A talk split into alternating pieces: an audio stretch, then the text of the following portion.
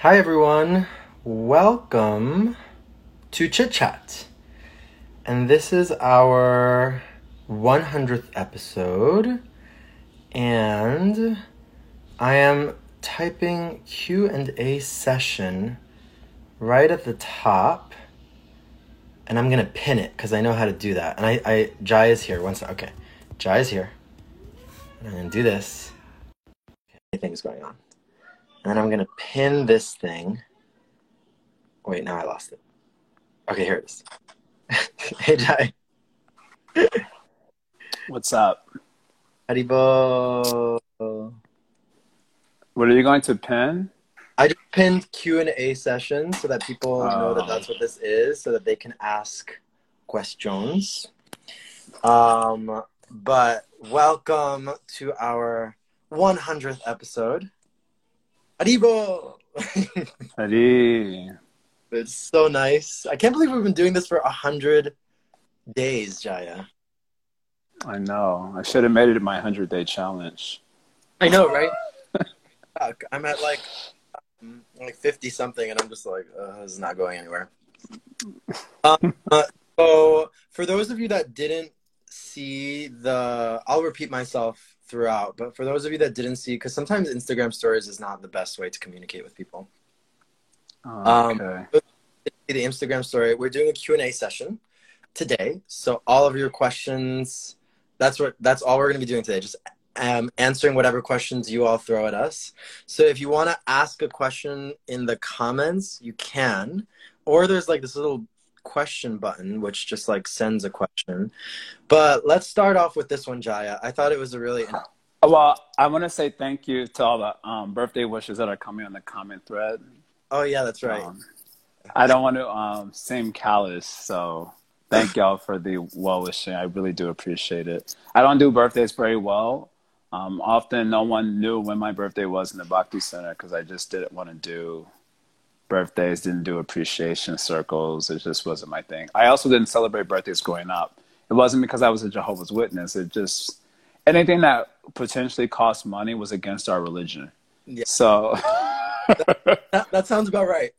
so there was no Christmas, no Kwanzaa, no no birthdays, no Halloween, because these are all potential um, money costers.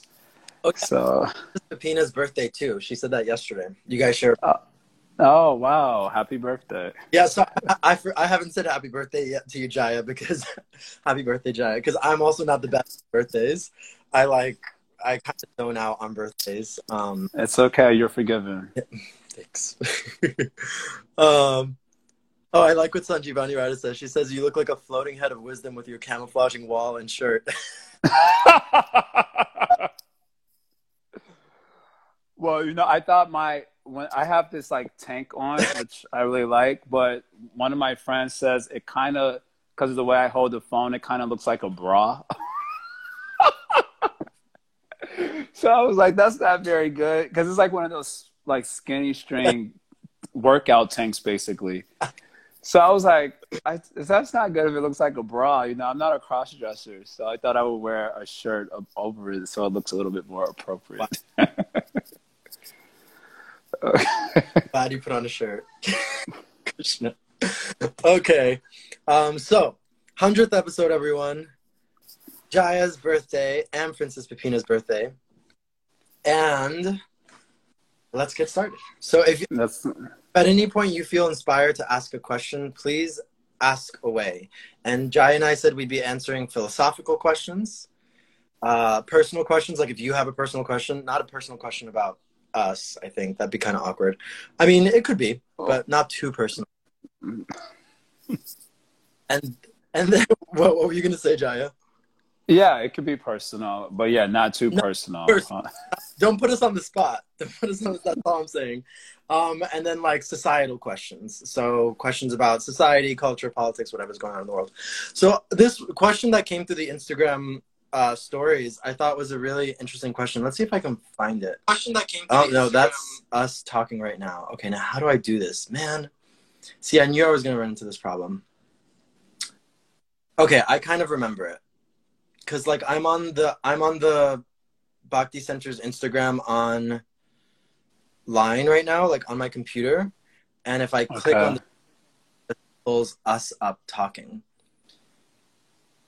Okay, whatever. I kind of remember the the question. The question was basically like, what like it was interesting. It was like a personal question, but also a societal question, but also a philosophical question. It was all three in one. And the question was you. That the question was There, Huh? There's no way to like put it on the screen, or you can't find it. I don't. I It's just it's just nice to see exactly what it is. why it, it will be nice if um, for those of you that want to ask questions now you can use the little question button and that way i can put it on the screen yeah it was the one about political views maybe if someone can take a screenshot of it or something because i was trying to like get it and i thought i would be able to um, but it doesn't seem like that's the. It, that comes on the Bhakti Center stories, huh? Yeah it's on the bhakti center stories but my problem is that if i click the bhakti center stories right now it'll just take us to you and me doing the live which Okay, i did not foresee that okay. unless I don't know. Okay, whatever. I kind of remember the story. I mean, I kind of remember the question. The question was basically that you and I obviously, I remember the word was obviously was used. You and I obviously have different political views.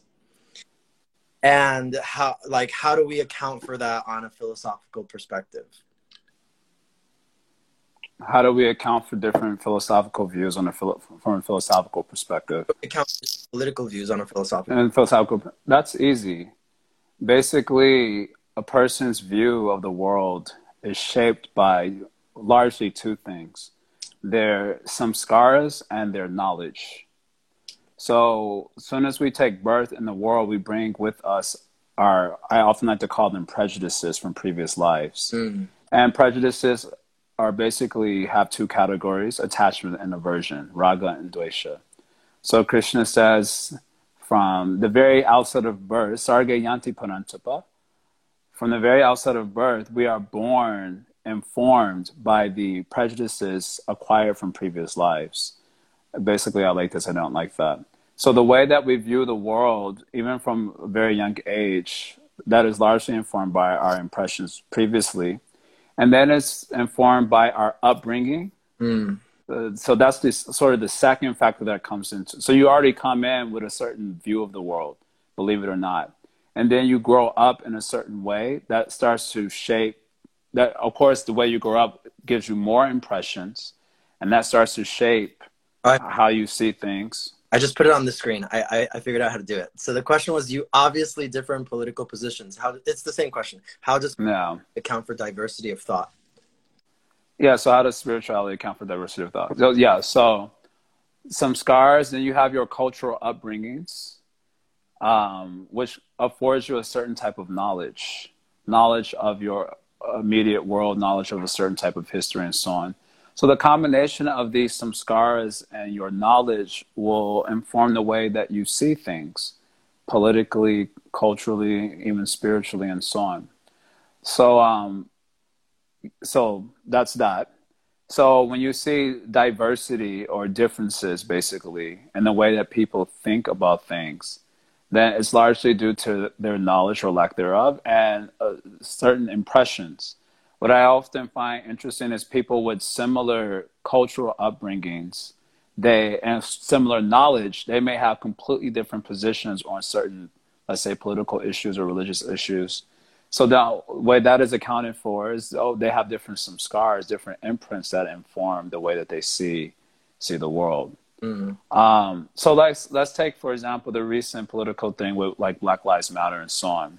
One of the big sort of talking points that came out of that's been coming out of that is like the defund the police idea, and um, I often wonder, like the people. I often wonder how people and communities that are like would that suffer from a lot of crime how they feel about that defund the police Mm. notion because those of us who lived in more privileged areas and didn't have to worry about crime as much it is it's a lot easier for us to see like yeah police are problematic because there's obviously some problematic police there and therefore, yeah, we should defund them, and that money should go elsewhere. For example, um, but I, I often I wondered when that narrative was coming up how people who grew up in those communities feel feel about that. Mm. They, they they may have a very different relationship with that with the police even. Mm. People who are law abiding citizens and who live in bad neighborhoods, you know, they may depend to some degree on police. I remember a few years ago when Baltimore uh, Baltimore was getting a lot of flack, I think, with Black Lives Matter and police brutality. And I remember when there was a sort of um, like not defund, like the police were kind of stepping down because they were getting a lot of flack, and then crime shot up like anything in Baltimore. And then somebody, maybe the mayor or something, was saying, "Well, we didn't expect the police to like completely pull out. We were just saying that you know don't kill our people and so on." Mm. So I, the reason I'm giving that as an example is because it's a current event, but also to show that we have certain imprints, you know, which come from different life experiences and certain knowledge that will lead to our thinking about certain issues. Like for me, I don't consider I don't consider myself as being particularly political.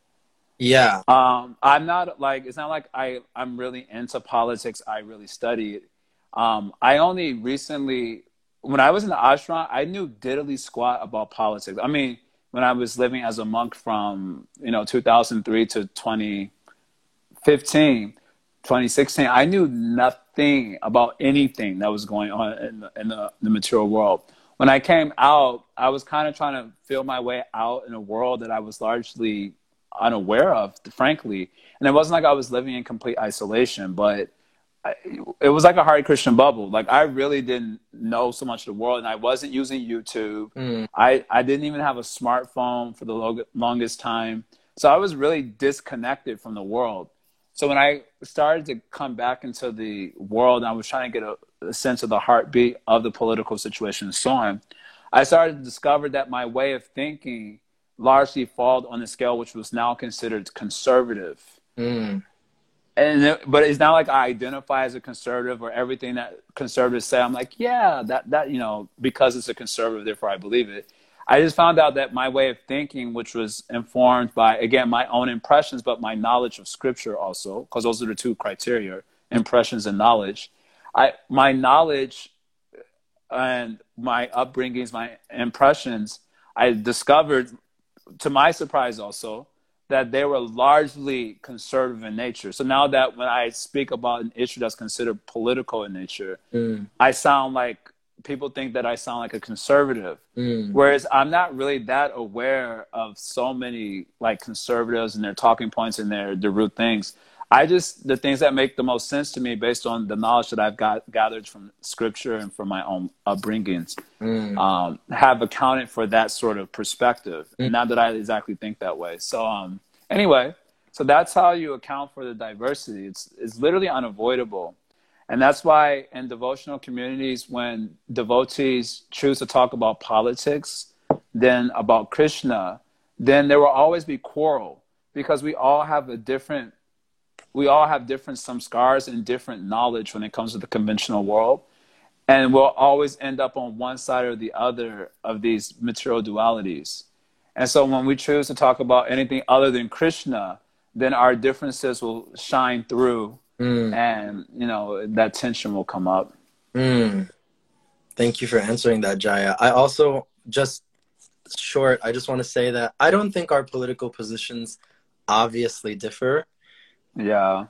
Because I mean, maybe I come off as more liberal, and maybe you come off as more conservative. I, I it seems to be like that's what this is kind of um, insinuating. Right, right, right. But I don't think that that's necessarily true. You know, like a lot. I think, I think what makes these chit chats really interesting is that neither you nor I are really like extremist in our political things. Like we're kind of very like open to like, okay, well, what does this say, and what does this say, and let's look at that, and let's look at this, and etc. Right. Personally, personally, I was more on the end of like, I did study a lot of politics before mm. getting into, you know, before taking devotional life seriously, and you know, it was kind of a turnoff to be honest, because because you see a lot of we, we spoke about this yesterday and i don't want to get into this because it's a whole topic but you see a lot of people with very high ideals or high political ideals you know like this is how things should be and this is how we should change society and ba ba ba ba ba and these are my ideals but then the follow through or the ability to really embody or embrace those ideals falls short because of my lack of discipline my you know we've spoken so much about this on chit chat my lack of ability to self-reform right? And that's for a variety of reasons right? Society right. whatever etc so i remember when i was like literally at the like you know i don't want to brag but i was literally at the london school of you know economics and political science and all these like big shots and everything. And i was kind of just like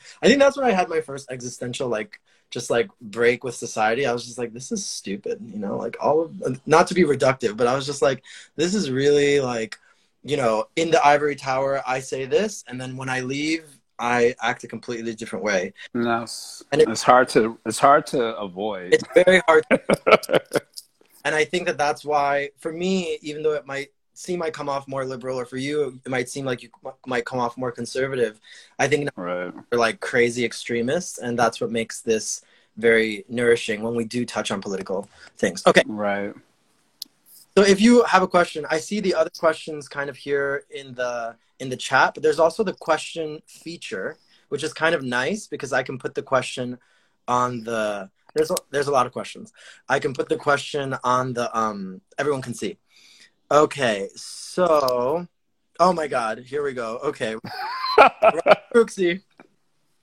Devotee relationships can often be strained when it comes to temple politics. How do we avoid this? Um, by not talking about it. by um, um, you know how Facebook invented the button that's like you don't defriend someone, but you just unfollow what they say. Like they call it mute, right? Yeah, you can mute. mute them. That is the secret, especially in quarantine. You just mute them. Next question. No. um, yeah, devotee relationships can often be strained when it comes to temple politics. Yeah, I mean, I've been I've been in the heat of temple politics before. I was, I mean, I was ousted by out of a temple because of some temple politics. Yes. So I know it is, and my relationships with persons that I previously considered friends was profoundly strained. Yes. And even my regard for certain leaders who happened to be involved in the situation surrounded me with strained because of that. Yes. Um, how do we avoid this? I don't think it's avoidable. No. So I um, our destinies are more or less fixed. It's just like when you get on an airplane that's going from New York to India. You know, the the trajectory is basically fixed, and you can decide what you're going to do on the plane. Um, like if you accost a stewardess while you're on the plane, then when it reaches the destination, you'll be arrested. Yeah. But so you can you have like certain parameters that you can work within while you're on the plane but you can't really change the trajectory of the plane. Mm. So our our destinies are kind of fixed in that sense. We can only navigate how to um, deal with the encounter with those destinies with you know skill or with grace. Yeah. So avoiding it is not really possible. But um, the, I guess the question then comes: How does one navigate that skillfully? Yeah. So that one doesn't lose their faith or lose their spirituality. I see you want to say something, so I'm going to cut. I want to say something that you told me when I was going through a lot of this kinds of stuff. This, uh, and I remember because I was I was very much like building castles in the sky, and I I tend to be a little bit of an extremist, like dealing with people, like I'm and myself. I'm either like really optimistic, or I'm just like it's all you know going to shit. so I was in a very optimistic moment and I was going through some stuff with devotees, and I was just like, but they're devotees, you know, like, how is this happening? Like, why is it like this? And I was being very naive and like, but I'm supposed to have this like beautiful devotional friendship and relationship and this and etc. And I remember like you snapped me into it, and you were just like, um, yeah, they're devotees, but they also have a material body and mind and emotions and samskaras like you also have a material side to yourself and so we're all dealing with that material side mm. ourselves simultaneously while we are trying to be devotees and trying to work on our Vaishnav qualities and etc. and like this. And I don't know, ever since, you know, ever since that happened, um, I've become a little bit more realistic about devotee relationships. I think that they're, of course, I want to honor them and honor the Vaishnavas and honor other devotees. But at the same time, like, you know, you might rub someone the wrong way. And I don't think, at least personally, like, I noticed in myself and in my conflict that I was having, like, putting that, like, how do I avoid this at all costs, you know, mentality wasn't really serving me. And rather, having that moment of just like acceptance, like, okay, this is a quality that you have there's a quality that i have and they're not working together right now so you know and then you take it from there. And that that really helped me. Yeah how how important a relationship is obviously going to inform how you try to navigate that. Yeah. But at the end of the day yeah the material side of a vaishnava is likely to clash with the material side of another vaishnava. That is unavoidable. So therefore in order to avoid not avoid if we ultimately want to transcend such rubs it, there has to be one center and that center is krishna. Yes. That's something that usually all vaishnavas can agree upon. Krishna should be served his glory should be chanted and so on. And basically anything outside of that this is going to sound harsh but basically anything outside of that is becoming more and more removed for essential what it means to essentially have a relationship with a Vaishnava. Mm. In other words, if you think of, I often use this image. You have like the center and then you have like the peripheral. So at the center of Vaishnava Sangha is the exchange of Hari Katha, Hari Kirtan. That is what it means to associate with Vaishnavas. And whatever we're doing outside of that is moving more and more towards the periphery. Now, there are certain there are certain conversations we have to have as devotees to help us do the Hari Katha and Hari Kirtan thing proper. So that's still closer to the center. It's not really the center of a Vaishnava relationship, but it's supportive to that center. Mm. So those sorts of questions may be important. But then when you get into things like going out and partying, all stuff that I like to do, by the way. So this is not this is not judging anyone. All things that I like to do. When you start getting more into like the material side or the more human side of who we are, then you should expect a human clash. That's that comes with the territory. Yeah. There is no utopia in this world. So we want to do like the we can live without any sort of strain to some degree. If we all agree we're just going to do the Krishna thing, boss, finish. But the trade off is you can't do all the Maya stuff that we also like to do as humans. Because we, we're also humans. We like to do Maya things like watch Avatar, hang out, and you know, go to the beach and waste time and people watch or whatever it is that we like to do. But if we want to, you know, satisfy the more human instincts, which is also natural, then that comes with this other territory also, like the the clash and the rubs and the politics and all of that. Yeah. So if the relationship's important enough for us, then we we just try to, you know, talk to individuals and get back to the essence of our relationship. But it's basically completely unavoidable. Um, yeah, life is. Die. Okay, next question. So let's see. Uh. Oh, what's happening? I don't know what that is. Sorry. Uh, oh, here we go. This is a great question. PB chat. What issues do you foresee as troublesome for ISKCON in the near future? Ooh. I know. I don't know if I'm the best one to comment on that, but I guess I the first thing that comes to mind hearing that is devotees not knowing scripture.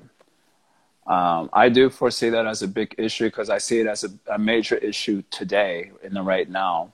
Devotees not knowing Srimad Bhagavatam specifically, which is the main scripture that informs our Gaudiya Vaishnava theology, and as a result of not knowing scripture, allowing all other concepts to infiltrate our devotional communities, things that they get from, you know, really nice books that inspired them.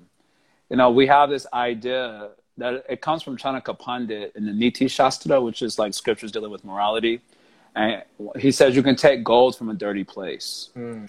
And that means like you may happen to stumble upon like a good idea and you like to share that idea. Like we we mentioned, this one is attributed to saying this. This one quoted this. You know, we like to. Abraham Lincoln said this, and this person said that, and so on. And because we happen to stumble upon those thoughts, and it aligns with something Scripture brings up, so we might bring it up. You know, it's a popular name or whatever. So you may take gold from a dirty place, but you shouldn't go to a dirty place looking for gold. Mm. And to some degree, I feel that I I wonder and I get concerned if devotees are going spending a lot of time in dirty places. Mm. And what I mean by dirty places here Mm. is books that are outside of scriptural canon, basically, and specifically the Srimad Bhagavatam. Srimad Bhagavatam is is said to be the sun giving light to the people of the age of Kali, who are nashta drishti. Nashta drishti means they have lost their vision. So, as articulate as different individuals may be in the world, if we accept Srimad Bhagavatam's understanding of things, these people, however articulate, have lost their vision. And of course, it is true they identify with the body and you know all these sorts of things, a problem that we all have.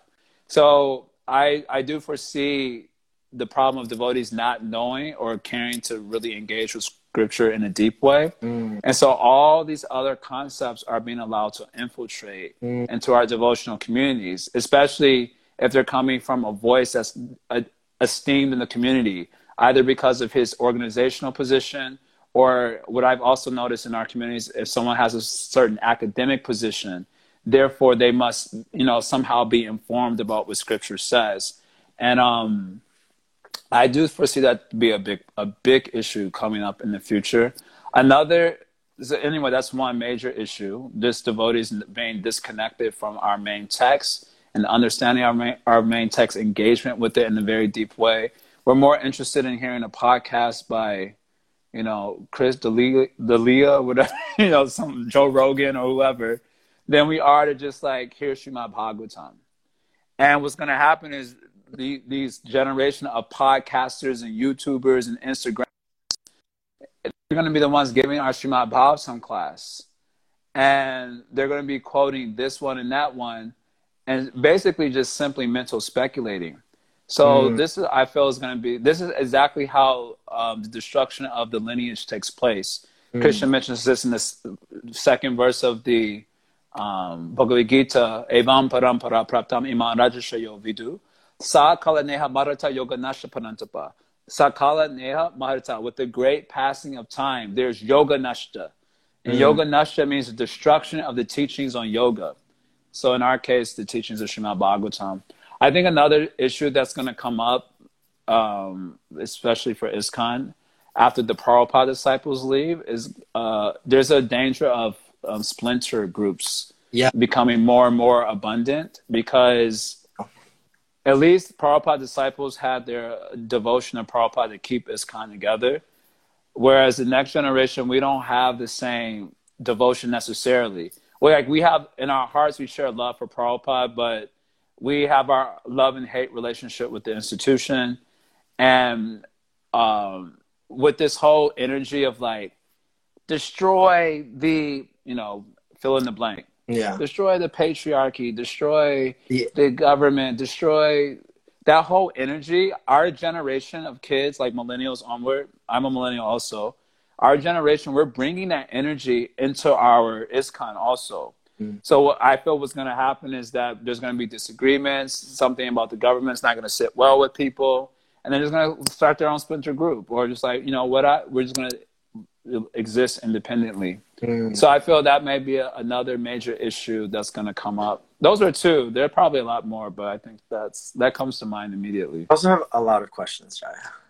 Okay. Well, we'll get. Maybe we can do this for a few days. We- It's kind of fun. I'm gonna agree with you um, about that. Here, this is Money Blue Skies. This is a great question. I was gonna agree with you about the second one specifically, but let's let's go on to this question: How to make sure you don't simply plateau in your spiritual life? Can I get back to you? Currently in a plateau, so like oh my god. You want to go? Yeah, I'll go. I feel like this is what we've been talking about in chit chat. Like so much of chit chat has been about this specific question in many ways, you know, Yeah. because something that we really delineated with that we we identified at the beginning of our chit chat, which began with like going into quarantine and COVID and etc. Was that now our roles in society and for many of us have been taken away. Kind of the external paraphernalia has been taken away of like moving around in the day to day, whatever. and so I'm faced with the dilemma of facing who I am, facing myself, facing my my relationship with Krishna and how you know what what the state of that is, facing my relationship with my bhajan like this, and so for that very reason we were like let's let's do chit chat. Like let's have something steady every day. And i think that you and i have said this many times on chit chat. I remember specifically one time where we we were kind of expressing our gratitude for this sangha and our gratitude for coming together with people and our gratitude for having this um, association. And you know i mean there's so many answers to this question not simply plateau in your spiritual life for me, the biggest thing that's coming to mind is I mean, there's two. One of them is make taking radical steps you know in your spiritual life. How do i choose my spiritual life more radically every single day? Like how do i have that like alarm go off in my head when i notice that i'm being inattentive in my rounds or inattentive in my worship whatever it is? Like what do i have to do to cultivate that and for me what has i mean there's many things that cultivate that but for me having sangha is so important. And not just having sangha because i can have sangha with a bunch of you know devotees who are wonderful because they're devotees but maybe they don't know shastra or maybe they don't take shastra seriously or maybe they don't really want to they just don't want to right? And that's fine you know? But having the association of devotees that are making efforts to better their spiritual life like actually makes me want to do the same thing. And when I see other devotees and friends specifically that are like, yes, we need to put Krishna at the center of our life. Yes, I'm going to get on a Zoom call for an hour. You know, I'm going to get on a Zoom call for an hour and a half, two hours. And I think it's little moments because, I mean, comparing yourself to others usually is seen as like a bad thing, supposedly. But I don't know. Sometimes it kind of like serves. It might it might have its place. Yeah, it might have its place. I'll give you an example, not to be too embarrassing, but like sometimes I'm on a Zoom call and it's a devotional Zoom call, and we're like in a meeting and it's going on like an hour. It's going on. It's going on past the amount of time that it's supposed to go on, and I'm there in my consciousness like.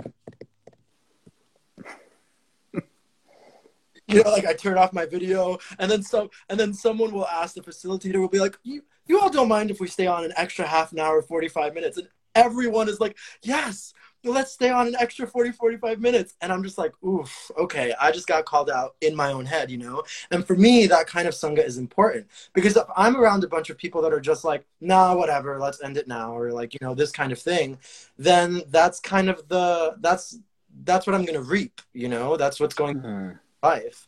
And for me, that's, that's been what's been very important to me. I would like to just as a quick answer. Mm. Uh, well, two points. The first one is there's an essay by Srila Bhaktivinoda Thakur mm. um, on Niyamagraha. So Niyamagraha is one of the six destroyers or saboteurs of bhakti mentioned in the Rupa Goswami's Upadeshamrita. So Bhaktivinoda Thakur wrote 12 essays on verses 2 and 3 Mm. And um, they compiled them in a book that they call Bhakti Aloka, which you can find the PDF online. Bhakti Aloka, um, which deals with the saboteurs and enhancers of Bhakti. Six saboteurs and six enhancers of Bhakti. And one of the saboteurs is Niyama Agraha. So, which means to cling too tightly mm. to one platform and not allowing yourself to advance to the next. Mm. Amongst its two meanings, that's one of the meanings that Bhaktivinoda Thakur explores. So that would be a really cool essay to check out for this question. And I, on a personal level, I can share that. Um, and I think this also is echoing a lot of what Bhaktivinoda Thakur says in this essay. Basically, getting comfortable with one stage and allowing that comfort to uh, fetter you to that platform. Mm uh, and and not being willing to make the necessary sacrifice to move to the next stage mm. of advancement, whatever that sacrifice may be at that time. The, the the the thing about progress in general is that you your there's a really cool quote about this from Joseph Campbell that I can't pull up right now. But he makes this point that unless we're continually like basically moving forward, then our successes will become our chains that keeps us from progressing. So I know on a personal level, I've I've plateaued in a lot of ways because I've been unable to make the necessary sacrifices to move to the next stage of my evolution. I've become like more or less comfortable with where I'm at now. Like I get my rounds done. I'm, you know, I still read Bhagavatam kind of smart and I'm articulate and I'm happy with that. Like, never mind, I'm not really moving forward so deeply. I've become complacent and comfortable with where I'm at and I haven't been able to make certain sacrifices. So I guess if you see that happening in your psyche, then that's a good way to plateau. So I'm all, I'm also just to give more of a um I'm just to give more practical examples like when I notice that I plateau, I I'm like a dramatic shift kind of person, like dramatic change kind of person. And so like I will either get really organized and make a plan on how to unplateau. I don't know if that works for some people, or I will make a dramatic shift in my life in some in some way or another. Because sometimes you get comfortable, you know, and not no, what sometimes what's that word complacent you know you get you become yes. Kind of where you're at. I specifically remember i was having i don't want to give too much information about this because it was um it was a personal conversation but i was having a conversation with my gurudev specifically about like how to move on in life or what should i be doing next or whatever. And he really told me like what you're doing right now like it's great and it's good that you're doing it right now but there needs to be some like forward movement essentially is what he told me without going too personal. And it's just like that concept is sometimes not so easily digestible simply because what we're doing right now is what we're used to and it's like well yes. comfortable this is what i know you know and out there yes. the you know unforeseen and I don't know what's going to happen. And it kind of all boils down into my like trust in Krishna because if I'm plateauing, it means I'm comfortable, I'm complacent, I'm kind of satisfied with what I'm doing right now. And to shake that up and change things around, it'd be like it's challenging. Challenging. Okay, more questions. This is fun. We should do this more often, Jai. okay, wow. Okay. This is a nice one.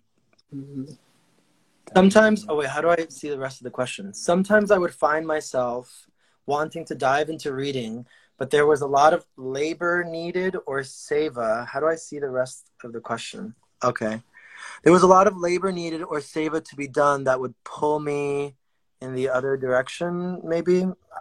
For some reason, I can't see the rest of the question. Kevin, you want to write the rest of the question, I think? I, I feel like this might have like a very specific context. It sounds like a temple ashram resident context, doesn't it? It does. Where you like where you want to read more, but there's just so much seva piling up that you can't get to it. Um, That's like a very classic ashram experience, you know. I, I joined the monastery thinking that it's going to be like a very peaceful place for study and like going inside, and it turns out it's a place for a lot of seva. Yeah, no, that, Um, that was the rest of the question. It was like so sometimes I would find myself wanting to dive into reading, but there was a lot of labor needed or seva to be done that would pull me.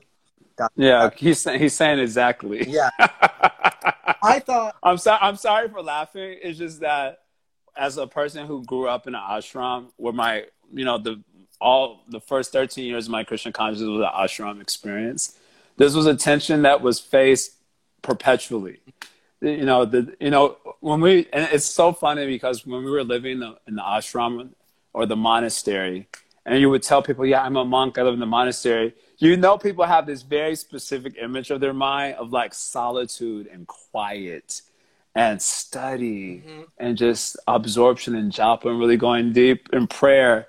Whereas the real situation is like running from one stable to the next to the next to the next. And maybe if you get a little time you can get some reading. It's a, just a very classic ashram tension. Of course, even people who don't live in ashrams, they may have a similar desire yeah. but um, because they have so many responsibilities, you know, to their home and to their their children and wives and husbands and so on, and they may not get to it. Um, One thing I will say about this question, because I also experienced this in my time in the ashram, um, and thankfully, you know, Jaya was giving us in the ashram, and so like that revolutionized things like classes for the ashramites. um, but one thing that I do appreciate is that regardless, well, first I'll say one thing that's kind of fun and funny, and then I'll say something that I appreciated.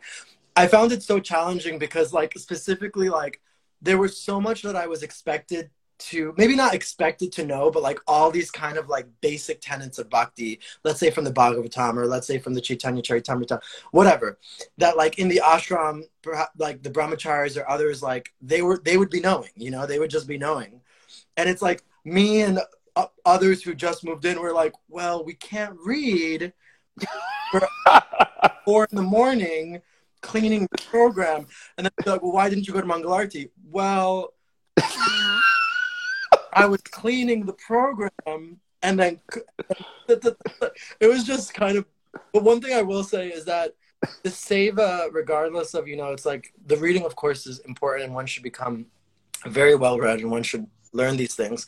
But those friendships that you make with people in the ashram, with other devotees in the ashram doing seva together, like it's just unforgettable. Like you're never gonna forget those relationships that you form in the ashram with with other devotees doing seva together. It's really like I'm putting aside everything else to serve in this capacity. And at least for me, like I st- like you know I even though maybe this is not the best example, but like whenever I see like you know our our god brothers and with you Jaya as well, but you know Jaya would sometimes skip out. He'd like help to like how are you gonna try to call me out like that? Oh my god. I was very much there Thursday night kirtan. Okay, I admit the festival you couldn't find me. no, but me specifically, I don't know if Kishore Gopal is here. Me, Kishore Gopal, and Yamuna Bihari, like at the very beginning, we were just like, I remember there was this wedding where like glitter. I remember that. The glitter wedding. There was glitter everywhere in the Bhakti Center, everywhere and we were just up to like five in the morning. I don't even know what time it was. Yeah, I remember that. And to this day, we will always remember that, and it's so sweet. So those those moments of seva are very, very. There there are different approaches different leaders take. Some leaders emphasize seva as the channel where all the enlightenment will come, mm. and other leaders emphasize you know like study and as a channel. So according to your personality, one sort of leadership may be more suited to your personality than others. But again, I, as you know, my voice is very consistent on this. The, the need for shastric study and understanding is critical. So somehow, some way, you know, try to engage with that. Okay, next question. Sanjeevan Radha. Why do we seem to give so much more attention to external success than internal transformation, even in bhakti circles. How do we encourage? How do I see the whole question? Does anyone know how to do that? I don't. How do we encourage? I mean, I can guess the rest of the question. How do we encourage internal transformation as opposed to external success? The there's this statement of Chaitanya Mahaprabhu, his teachings to Sanatan Goswami, Krishna Bhuli, say Jiva Anadi Bahirmukha. Mm. So that the Jiva is Krishna Bhuli. Krishna Bhuli means oblivious to Krishna. He doesn't know Krishna. Um, Anadi Bahirmukha. And for beginningless time, Anadi, he is Bahirmukha. So the word Bahir means outside and Mukha means face. So Bahirmukha means externally oriented is how I often like to translate that.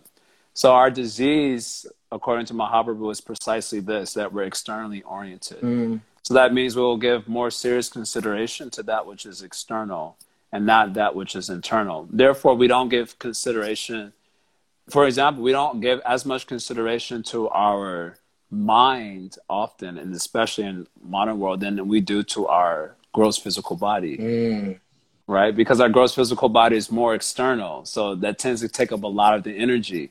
And we're not as careful about the thoughts that we cultivate, you know, and how we build our inner world. We don't show as much seriousness in that because of the external orientation. And then for persons who are woke to the importance of, you know, clearing up the inner world, they may not know about the soul. So their their sense of spirituality only goes up to like, you know, Enneagram and uh, family constellation, like things that kind of deal with the psychology.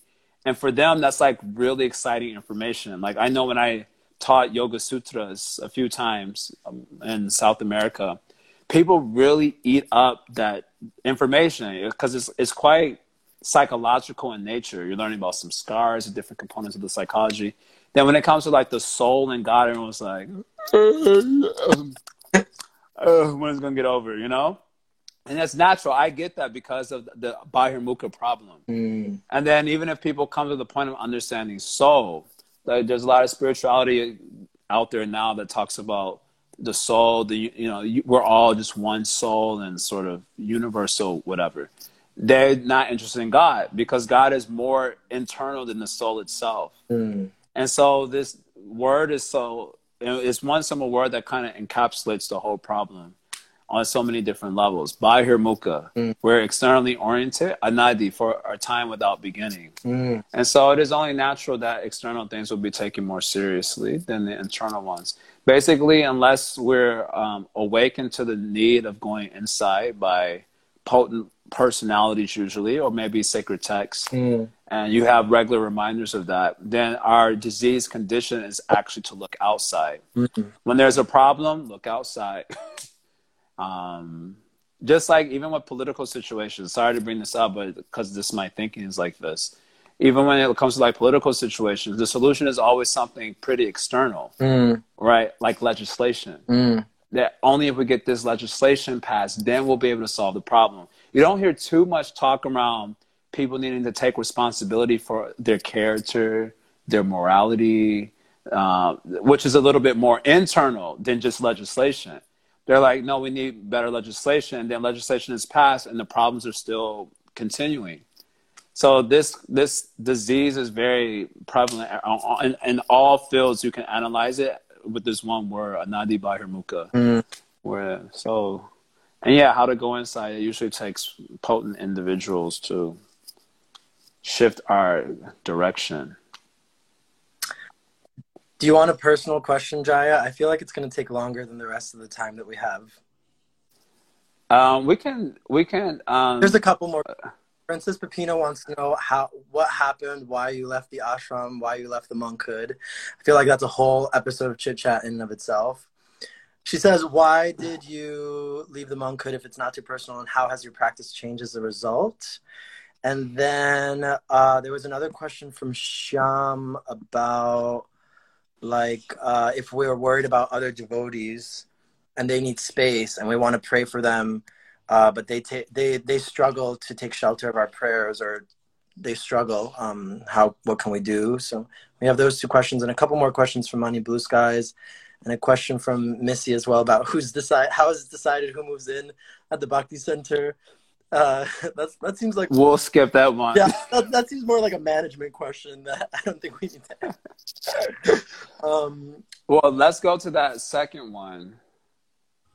Um, about other Sham, yeah.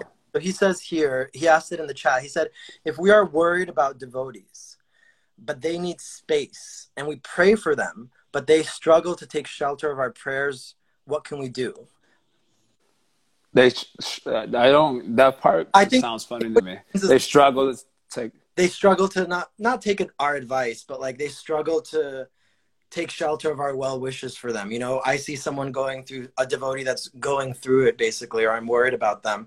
I want to pray for them. I want to be there for them. I want to show my support for them, but they're still struggling and I can't seem to make that connection. I think that's what the question is trying to say. And it's just saying like they need space. What can we do? Give them space. Haribol. Later, I got my own issues too. No, I'm kidding. um, Krishna. I, I can't, I feel like sometimes I could seem cold like that, but I think one of the hardest lessons for souls like us in this material world to learn is that, um, I'm looking at Sean, maybe he's trying to clarify his statement, but We struggle to take shelter that our prayers are all we can do. Yes, and I think this is one thing that we struggle with as souls is that uh, the the notion that things are outside of our control, mm. and I think that's that's one of the hard pills of life that we have to learn to accept. There are certain things that may be within our ability to shift to some small degree, Mm.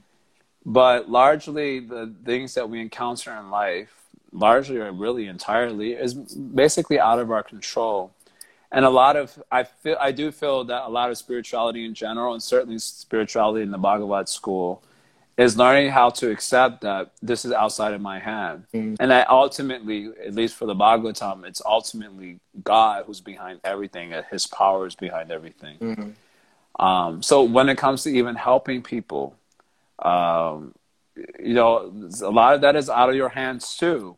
And I and I often conch- to help people get a clarity about this. I often just pose a question to them: How how easy do you find to even change yourself mm. in areas where you know you need to change, in areas where you know that you're harming yourself or you're sabotaging your life? How hard? How easy do you find to change that? For most people, it's very very difficult, even if it's a small thing. Mm. It's very difficult to change even small things about ourselves and yet we feel that we have power to change like especially the millennials and and so on we feel like we have the power to change like the whole world or the the um a whole social system and all that and we don't even have enough power to change even small things about ourselves which i find it just so fascinating mm. to to have that like that little self-awareness that all and again it comes back to this Bahirmukha idea we're externally oriented. We're so oriented towards changing, making these huge changes on a world level that we are largely neglectful, maybe even oblivious to the need or the ability to make small changes in our own personal life. And it's just like, and I think a lot of what happens because we don't realize this by instruction, usually, mm. we realize it by being humbled by life circumstances you know, praying or doing something and seeing that um, my power is not really sufficient to do anything in this situation. And then in that space of humility, you're able to be taught something deeper and higher and so on, like this.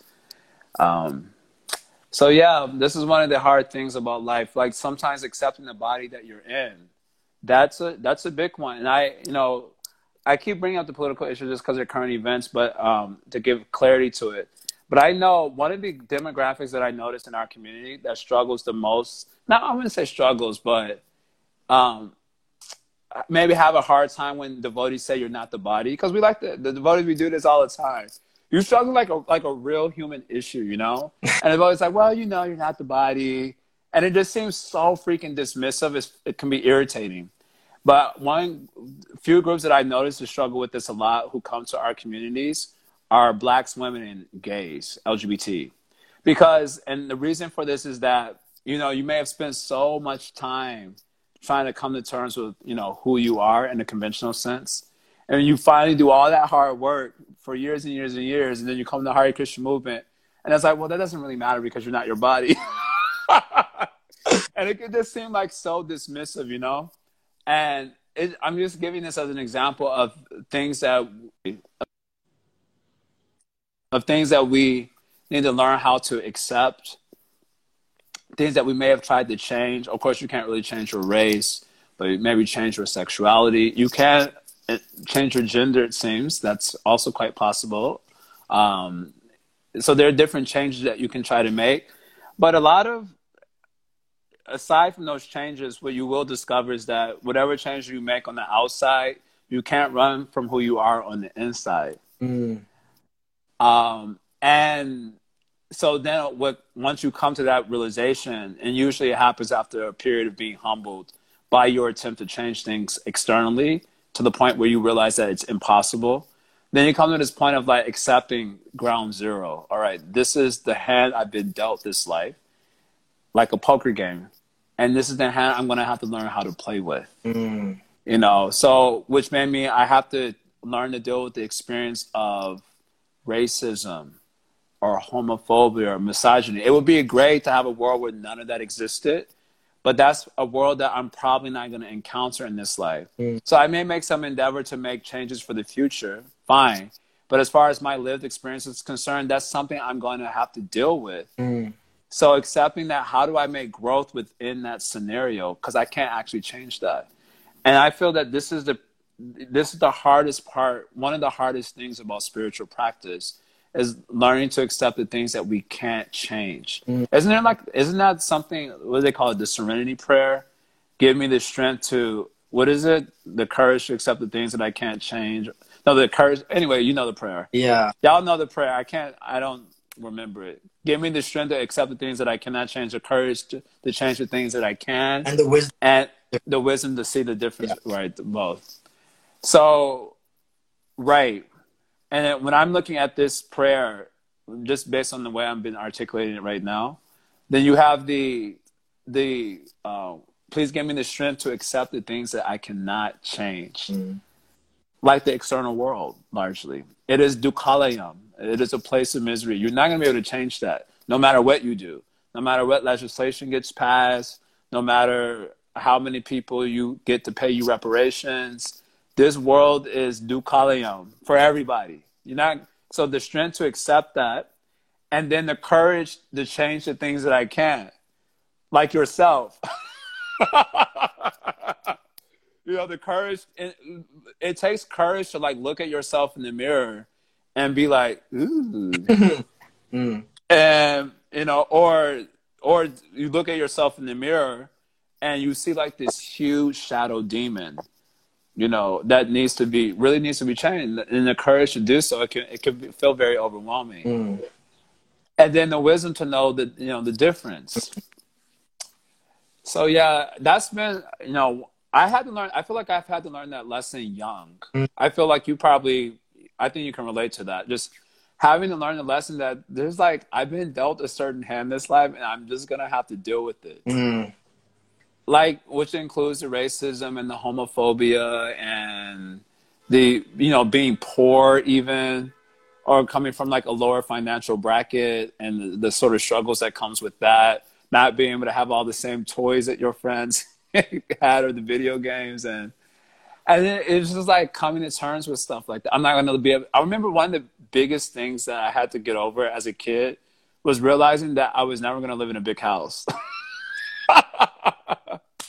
that was like a huge like a huge struggle until like maybe high school and then i was like okay this is this is a reality that i've been dealt this Mm. this life I- and then it, it happens repeatedly yeah I also just I, I can't remember the verse, but it's like from the tenth canto, chapter fourteen. I don't remember what verse, but the padam padam vipadam natesham. right So understanding that this world, this material world, is a place of pain and there's danger at every step. right goal of the devotee is Vaikuntha. It's the uh, lotus feet of the Lord. It's taking shelter. Mm. I, when you were speaking, I was thinking of this verse because it's like, I think that getting the big house, you know, because I also grew up that way. You know, I grew up in our city mentality. I grew up in a way at a very young age. I had to understand. Oh crap! These are the cards that I'm dealt, and you know, right But at the end of the day, we have two minutes left before Instagram turns us off because we've been going for an hour. Um, but I'll just end with my final thoughts are that like, what is our goal? You know, is my is my goal material objects? Uh, cool. Let me cross reference that with the Bhagavatam real quick. Padam- material objects are a place of danger and they're going to bring me pain every single step. So I get the big house, cool, it's going to bring me more pain. I get a bunch of money, great, it's going to bring me more suffering and my ability to detach from that's going to be even more difficult, you know? So it's like yeah. really my goal here? Is my goal the material world, which is Dukkhalayam, like you've been saying, or is my goal Krishna, you know? And that's Mm. always a sobering thing. I have I have to remind myself that like every like five minutes, like when I myself like dozing off. what you're doing better than me then Uh, well, um, we should do this maybe like once a week. I think Jaya. It's so nice. okay it is. It's nice to do these uh, things. Madhavapuri, in my experience, the gay, black, and female devotees have been the most helpful and inspirational. Uh, as a result of their extra level of difficulty, they present a profound level of surrender. Wonderful. And uh, Princess Pepina, yes thank you, Princess Pepina. Happy birthday to you, and happy birthday to you, Jaya. And thank you, Missy. And we'll be here tomorrow for episode 101. and uh, we'll continue until who knows. We'll see. We'll see. How. Yes. Um, thank you all so much for this really lively Q and A, and maybe we'll do it weekly. We'll we'll talk about it. I think it was very nice. Thank you, Nice. Jaya, Haribol, Hari. Thank you, Davy, Haribol. Happy birthday, Jaya. Bye, everyone. Thank you. Later. Hari. Hari Hari.